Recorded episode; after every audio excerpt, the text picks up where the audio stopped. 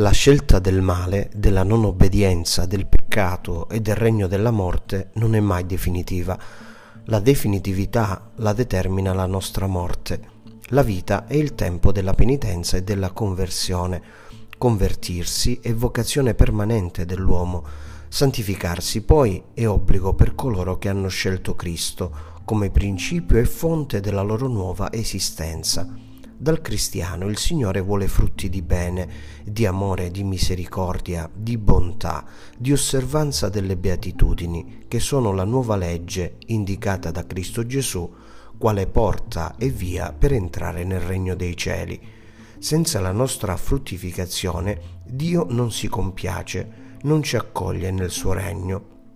Ma Egli è paziente, attende che noi ritorniamo a Lui il mediatore riveste anche in questa seconda fase una grande importanza. Come collaboratore di Dio, egli deve mettere tutta la sua partecipazione perché l'albero produca frutti. Oggi molti pensano, sbagliando, che tutto opera il Signore, indipendentemente dall'uomo, senza la mediazione della Chiesa. Il fattore della vigna così non pensò e al fico fu data più possibilità perché producesse frutti di vita eterna.